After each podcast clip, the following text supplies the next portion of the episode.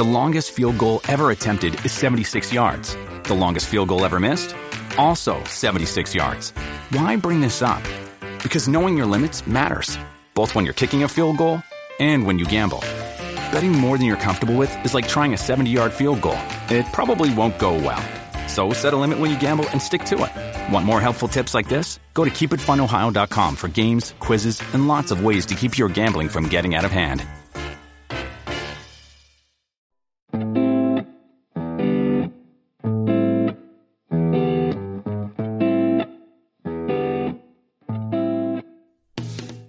Hey, Alex here, and you're tuned into the Market Adventures podcast. It is Monday, December 14th, and we're joined by CEO and founder of Heights, the brain supplement company, Dan Murray Serter.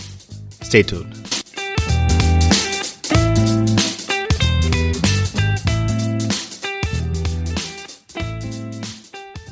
Life can be a challenge. This is particularly true for those seeking financial success.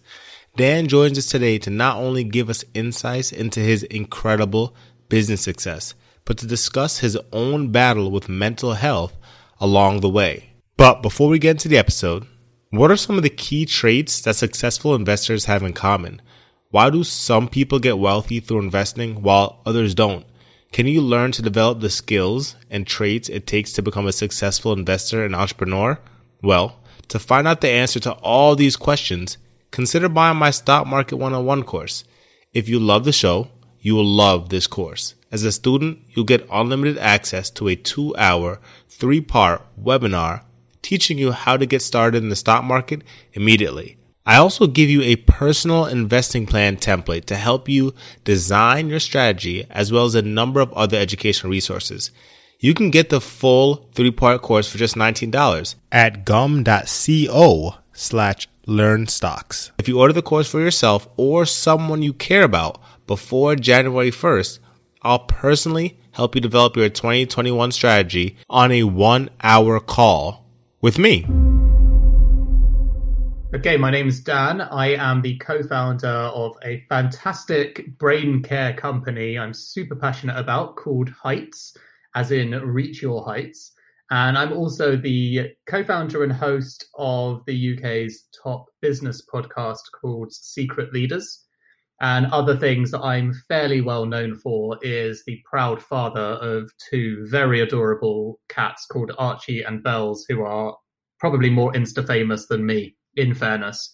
So that would be my top three, you know, highlight and summary of my life. The things that I love to talk about and share our honest insights on the leadership and entrepreneurship journey. Um, always very brutal about the things I'm learning, and then especially the toll it takes on mental health and how to create more empathy, understanding, and awareness for uh, mental well-being in general. So, where did you where did you grow up, Dan? Uh, so I grew up in London, and I've I've lived here all my life. But you know, I had uh, a year that I spent abroad, and um, you know, five months of that was in Buenos Aires in Argentina. So I've um, you know spent some time away. I went to Nottingham University in the middle of England. Um, but other than that, I'm a Londoner. I'm currently exploring the potential of moving from London to Lisbon, actually, just because I, I fancy some better weather. Um, but uh, other than that, I'm a, a Londoner through and through. I went to London once for two weeks, and ever since I left, I've been wanting to go back so badly. Castles, and it's just a different experience. And two, the the British accent is my favorite accent on the planet. Thank you very much. Yeah, we get uh, a lot, which is um, always really nice because you know Britain doesn't have a lot of things going for it at the moment, with the embarrassment of Brexit, almost as bad at dealing with COVID as America, etc. So you know we'll take the accent whenever we're offered it. Well, I'll tell you this: there, there couldn't be a better opportunity to to have the Brexit mess because we had four years of um, another mess that kind of overshadowed yours Yes, yes, you did. Yes, you did. That's very true. Yeah, we can always rely. We can always rely on America to upstage us, right? Hey.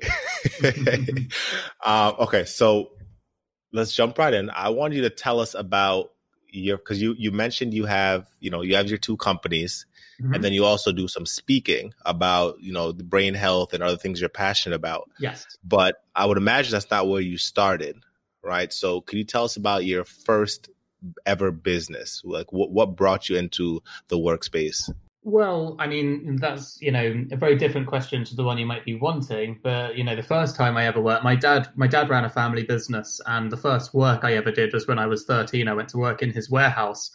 Um, and I used to do that every summer so that I could get a proper sense of what it's like. Um, you know, he was in fashion manufacturing and I would get a sense of what it's like to really work and bring the stuff to market in a warehouse. So, you know, I spent quite a few years doing that. Um, and then like the first real um, I mean, I I've done quite a few businesses, some some successful, some failed um, in in the advertising arena because the first industry that I really went into was advertising after uni. Um, but the first proper business that I went for um, was a company called Grabble, and that was really nicknamed Tinder of Fashion. Um, I started that with the same co-founder I've got today, which is Joel, and whilst the business didn't work out, you know, it was a very exciting and and and um, thrilling ride for us because we became, you know, the number one shopping app in the UK. We were growing really fast, had millions in revenue, millions of customers, um, doing 30,000 new customers every single week. Um, you know, the growth was really exciting. And, you know, we grew from, you know, similar age to you, by the way, started at 26. Um, and we grew quickly. I mean, the first couple of years really not like not very much happened, but then suddenly, you know, everything all happened very fast. So at this time we were kind of like 28, 29 and, you know, relatively inexperienced to understand how to do, um, how to solve a lot of these challenges. Um, we grew our team to about 50 people and, you know, it was all very exciting. But the big lesson that we learned was, you know, the margin was really low in what we were doing.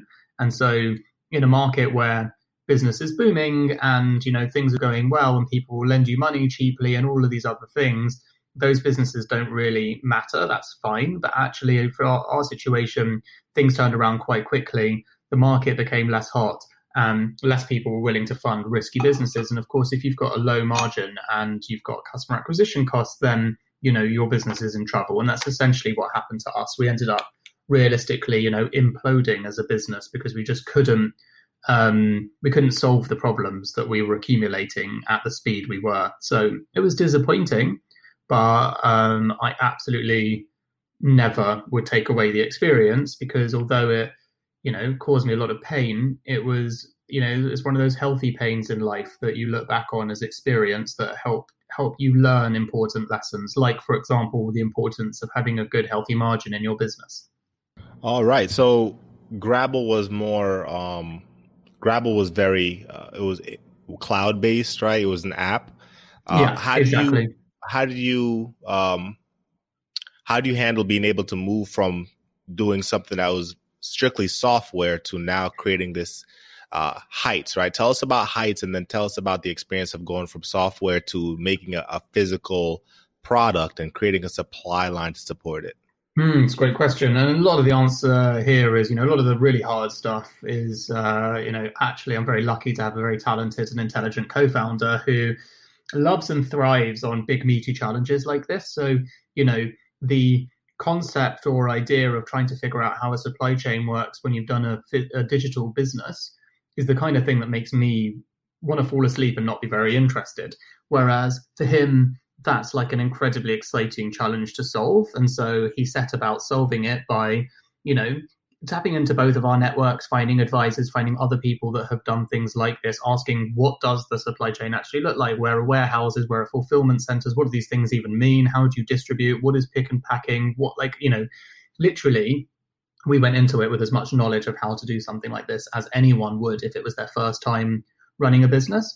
But he really thrives on those kind of challenges. Whereas for me, I thrive on the challenge of, you know, how do you build trust? How do you build community? How do you build brand and storytelling? And so, you know, I set about on the journey of, of, of telling a story and building a community along the way. So I was writing a newsletter. I was reading science papers. I was writing a newsletter on what Um, so writing a newsletter on what science says is good for your brain, building up a bit of an audience, spending time with them, understanding what their pains were. So I was much more focused, as it were, on you know the customer pain points and what what people would gravitate towards with us from a brand point of view and a comms point of view, whilst Joel was trying to figure out literally how would the overall business work from a logistics point of view. And I think this stuff is really important to share because um, the luckiest thing, well, I say for me, and I hope he'd say the same, is that we have each other. We've got very different skills, very different things motivate us. He loves a hard challenge, he loves Excel, he loves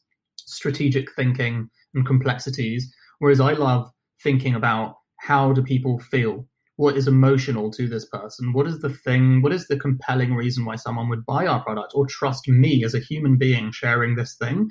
And those aren't easy questions to solve. Like they're just as hard as logistics supply chain and fulfillment but the point is he gets energy from you know the stuff that gives him energy and so do i and there's no interest in the crossover like Joel would not be interested in writing a newsletter. He would not be interested. He doesn't even have social media, to give you an idea, right? So we just have totally different interests, and I think that's such an important part of a co-founding relationship. If you're lucky enough to have someone who um, is proper partner and has complementary skills, then it's great.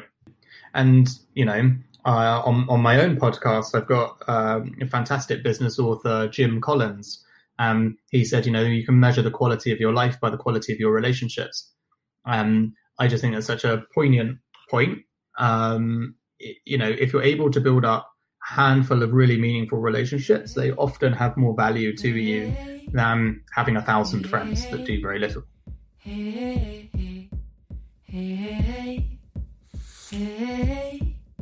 From successful business ventures to his now wildly successful podcast, Dan has shown us a true value in developing meaningful relationships. We'll be back in just a moment with CEO and founder and host of Secret Leaders podcast, Dan Murray Serter. Stay with us. I'm Mouse Cunningham, and you're listening to the Market Adventures podcast. Forget taking loads of different supplements Say hello to the SMART supplement, the 20 essential nutrients for a healthy brain and body. Heights, that's your heights. Easy to take, easy to remember, easy to give your brain and body exactly what they need. And you don't even have to take it with a meal. It was designed by neuroscientists and dietitians because your brain deserves expertise. Use the code Market Adventures. That's one word, Market Adventures at checkout to get $10 off. So how did you how did you and your um, business partner how do you guys get to know each other and what made you decide to to go into business together? Well, you know, actually we've known each other since we were 7 years old at school. So how's that? Um, no kidding. Wow. Yeah. So we're we're really old friends. The first business, so Grabble was technically the third business we'd worked on together. By that point, we'd already tried and tried and failed one business, tried and succeeded with another one. Quick businesses, by the way, each one of them, the one that failed lasted six months. The one that succeeded succeeded because we were cash flow positive. Um, we decided we weren't going to take it on any further and we'd made enough money that we could both buy deposits for our, our apartments in London. So we were like, you know, it makes lots of sense to just cut our losses and move on to the next thing at this point. So we'd had some experience working together, but again, you know, from a skills point of view, um, we never really said we have to work together. But um, Joel's just not interested in marketing or comms or you know, very important part of starting a business is reaching customers. Um, but he is very interested in finance strategy, etc. So, you know, I was in advertising and he was at PwC, you know, doing an ACA and, you know, doing consulting work on big strategy products. So the reality is like it's very obvious to us as two lifelong friends that if you combine our skill sets, we get a lot out of each other realistically. So that is what's happened, and that has been great. Sidebar: I don't know if you show. There's a show named Ted Lasso on Apple TV. Yeah, uh, have you heard of it?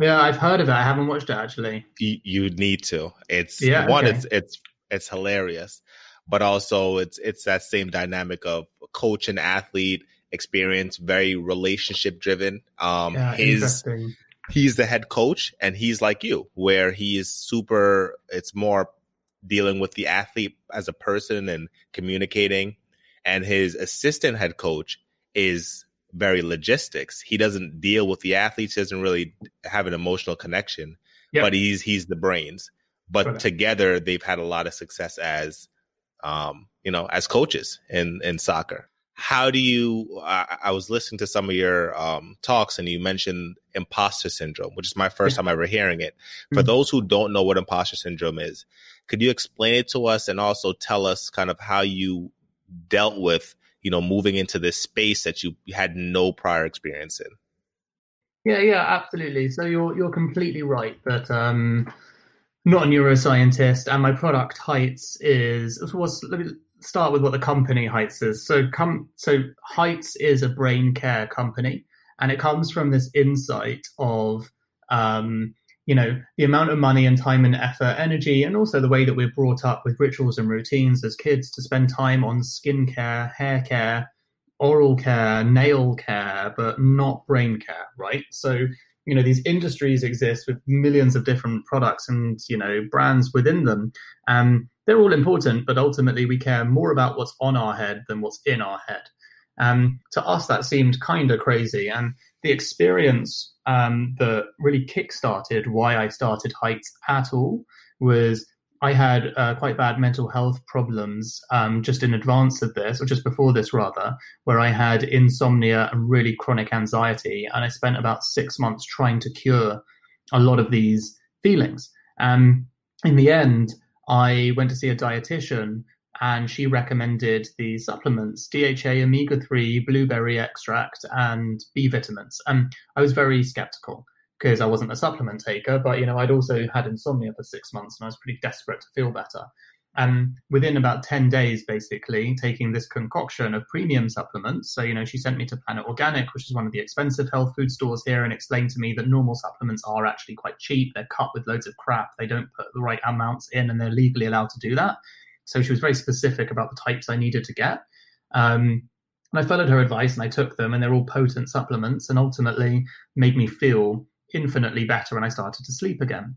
So, you know, this sort of insight into, oh my God, I had no idea that nutrition and therefore also supplements, you know, minerals, vitamins could have an impact on your mental health or mental performance. I'd never heard of this idea before. Um, it got me curious and it got me, you know, starting to read loads around the topic and I started to read science papers, right? Because I'm like, you know, science will know about this stuff, surely. And lo and behold, science papers regularly talked about um, the impact of nutrition and supplementation on our mental health from a whole range of mental health diseases um, and issues, short term and long term. Um, and also talked about it from a mental performance point of view, right? So for people who are perfectly healthy, like how to optimize their cognitive performance, have more energy, more focus, more clarity. Also, the importance of nutrition and supplementation. But I'd never heard of any of this. So having this experience to me was a real opportunity where I was like, this is, you know, is rare as an entrepreneur to find a space that's had an impact on your life, but also that seems like an enormous opportunity that people are not really aware of yet because you have a real opportunity not just to create a brand and a position and a story and all of the exciting things an entrepreneur likes, but a real opportunity to make an impact on people's health and mental health. And this was like the most exciting thing for me. So, um, the reason I'm telling all of this as a background is because the next step is okay, but I'm not a neuroscientist, I'm not a nutritionist, I'm not a dietitian. So, how on earth am I going to do this with credibility?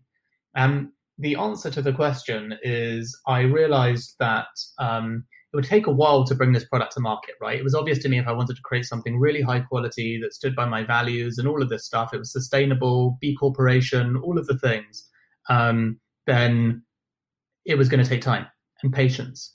So the most valuable thing that I could do in that time would be to tackle head on the fact that I know that I get imposter syndrome, which, by the way, is also called imposter phenomenon.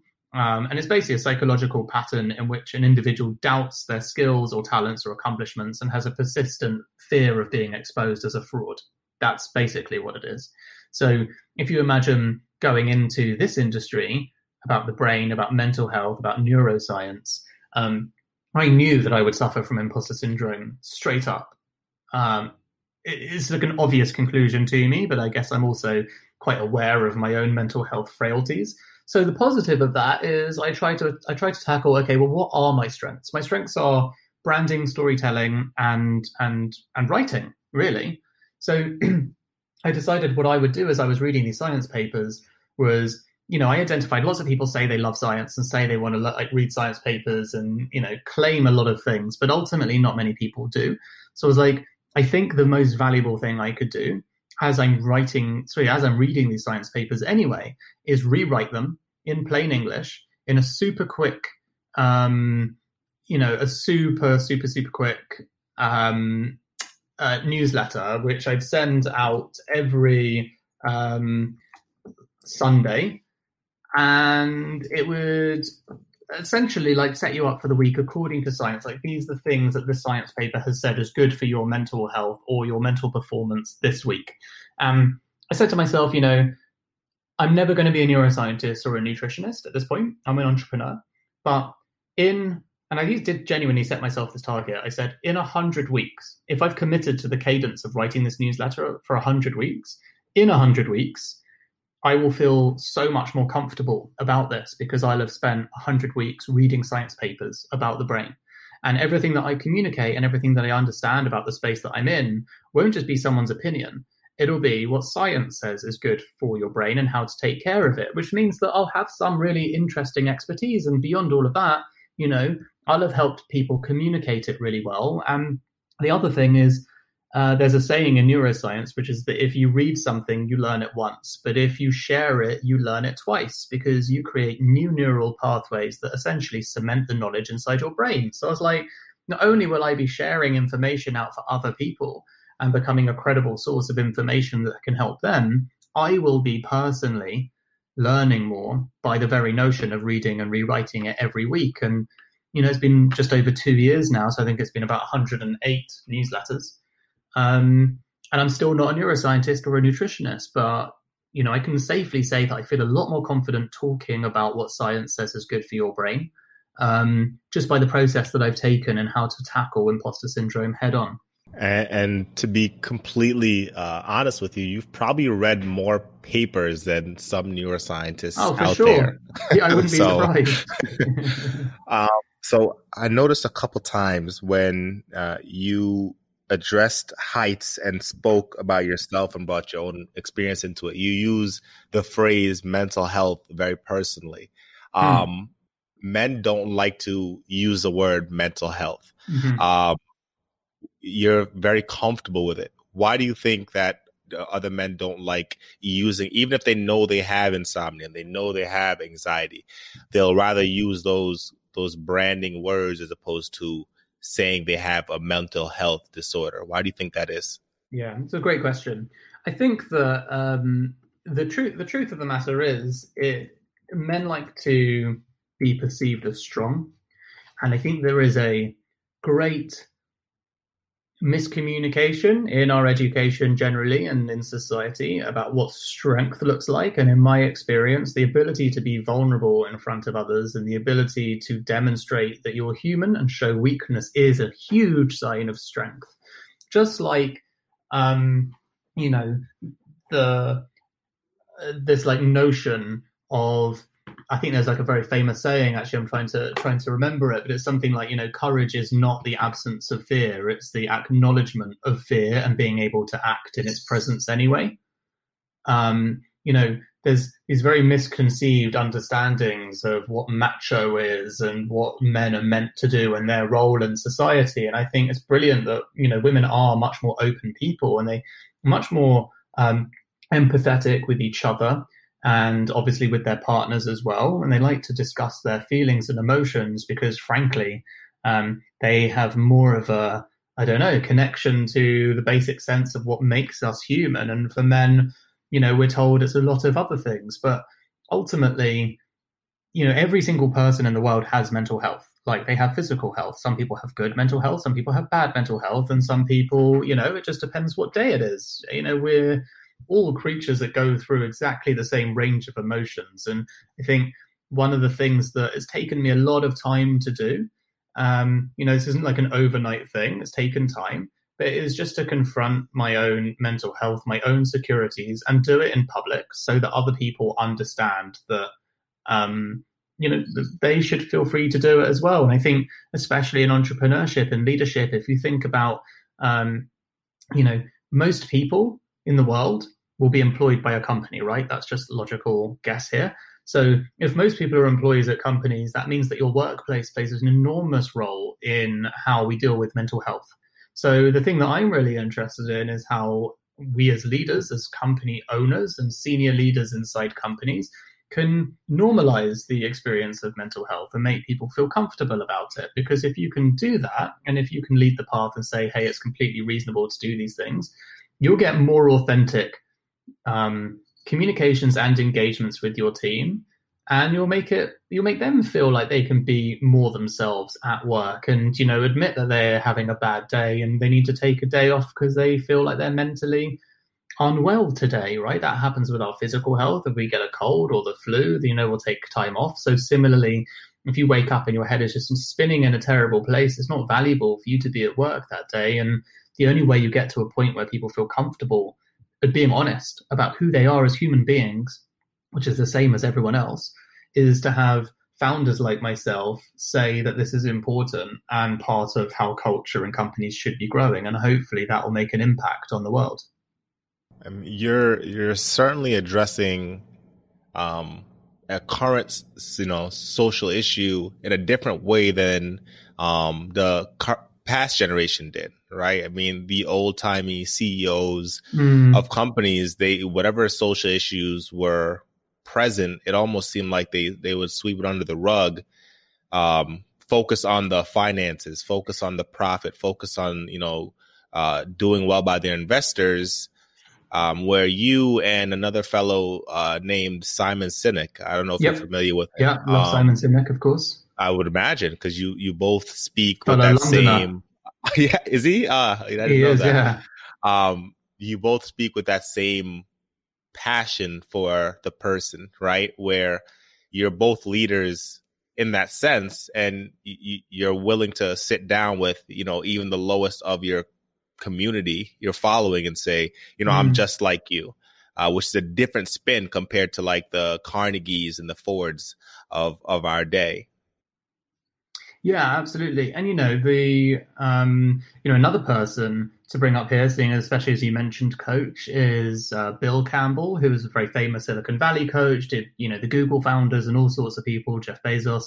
Um, you know, his whole ethos was on your you've got to care about the whole person. You know, that person outside of work has a family, has a wife, is going through stuff, his kids are going through school, her um, you know, grandma is is sick or healthy or whatever, if you care about those things too, you will always get more performance out of your team at work. You just have to show that you really care. You know, people are humans, not robots. So uh, that really struck me as probably, you know, out of the whole book, the single greatest lesson that I took from it. It's called Trillion Dollar Coach, by the way. Um, it's a very good book. But, you know, that was the thing that I took away from it. And I, I'm very lucky because, you know, I, I make a lot of time for myself to read. Um, and I think it's incredibly important to filter the quality of your information at the top of the funnel down. Ultimately, that's what influences who you become and what you are. And um, you know, I try and always take away like one or two really key points from things that I'm learning like that. And that that is one example of something I learned really well.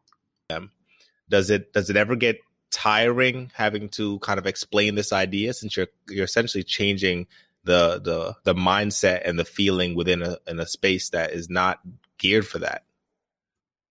Um, no, if I'm honest, but maybe that's more about my personality. Um, if there was no challenge, I wouldn't enjoy it. So if I tried to explain to someone that they should definitely take either heights or, of course, a much better diet, in which case you don't need supplements, or other supplements if you don't want to buy from heights for whatever reason. But the importance of that, the impact of that on not just short term, but your long term brain health, like why it's so important to give your brain the right nutrition, especially as we live in a growing mental health epidemic. Um, you know, these things are, you know, you've got a particular, like, you know, business and market focused audience here, right? Like, You know, these are people trying to make smart decisions about what they do every day um, and manage their money well, and yet, um, you know, the most important organ, their brain, is something that is mostly an afterthought, right? People don't go and actively think about what decisions am I making today at the top of the whole entire funnel of how I make decisions in the first place, where I'm investing, where I'm choosing to spend my time. Those things all happen from your brain. And your brain literally is an energy source. It takes up 20, so it's about 3% of your body mass and takes up about 20% of your blood flow and energy. So it is your most energy intensive organ every single day. So if you're not feeding it, literally the nutrients that biology and physics and everything says your brain needs to thrive, then it's very common that you might be underperforming in your thinking, in your clarity. You might be tired, not as energetic, all of these things, right? So I find it super motivating and exciting to try and explain this to people because beyond the fact that most people haven't really given it much thought or much consideration, um, every single person that disagrees with me is a great opportunity for me to refine my thinking, refine my argument, understand more about the other side, and ultimately be much more compelling the next time I have to speak to someone. So you know, it would probably not be much fun if uh, if we just knocked it out the park immediately. I mean, it'd be nice, sure, but I think there's something very motivating and exciting in introducing a category as important as this to the world, right? It's a really motivating feeling in my gut to say, you know, this is something that um, the world needs more of. And I'm one of the people lucky enough to convince smart people that this is important. Um, fortunately for us, you know, we've got some phenomenal, brilliant minds as our customers. Um, so, you know, we've convinced a lot of incredibly phenomenal, you know, entrepreneurs and actors and thinkers and, you know, people at the top of their game, you know, sports professionals, uh, you know, a whole bunch of these types that we've managed to convince to become not just our customers, but our fans, you know, our cheerleaders. So, um, if I'm honest, I think I'd be bored without the challenge. That's it for part one of my conversation with Dan Murray Serter. If you are interested in learning more about the brain health and supplementation, be sure to check out the link in the description using the code Market Adventures to get $10 off your purchase. If you enjoyed this, I encourage you to come back tomorrow for part two, where we discuss how to deal with burnout in business. Thank you so much for listening to today's episode. I've been your host, Alex Cunningham, and be sure to hit that follow or subscribe button wherever you're listening today. And I encourage you to try my stock market course if you're looking for a way to get started in the markets. And remember, don't ask for security, seek adventure.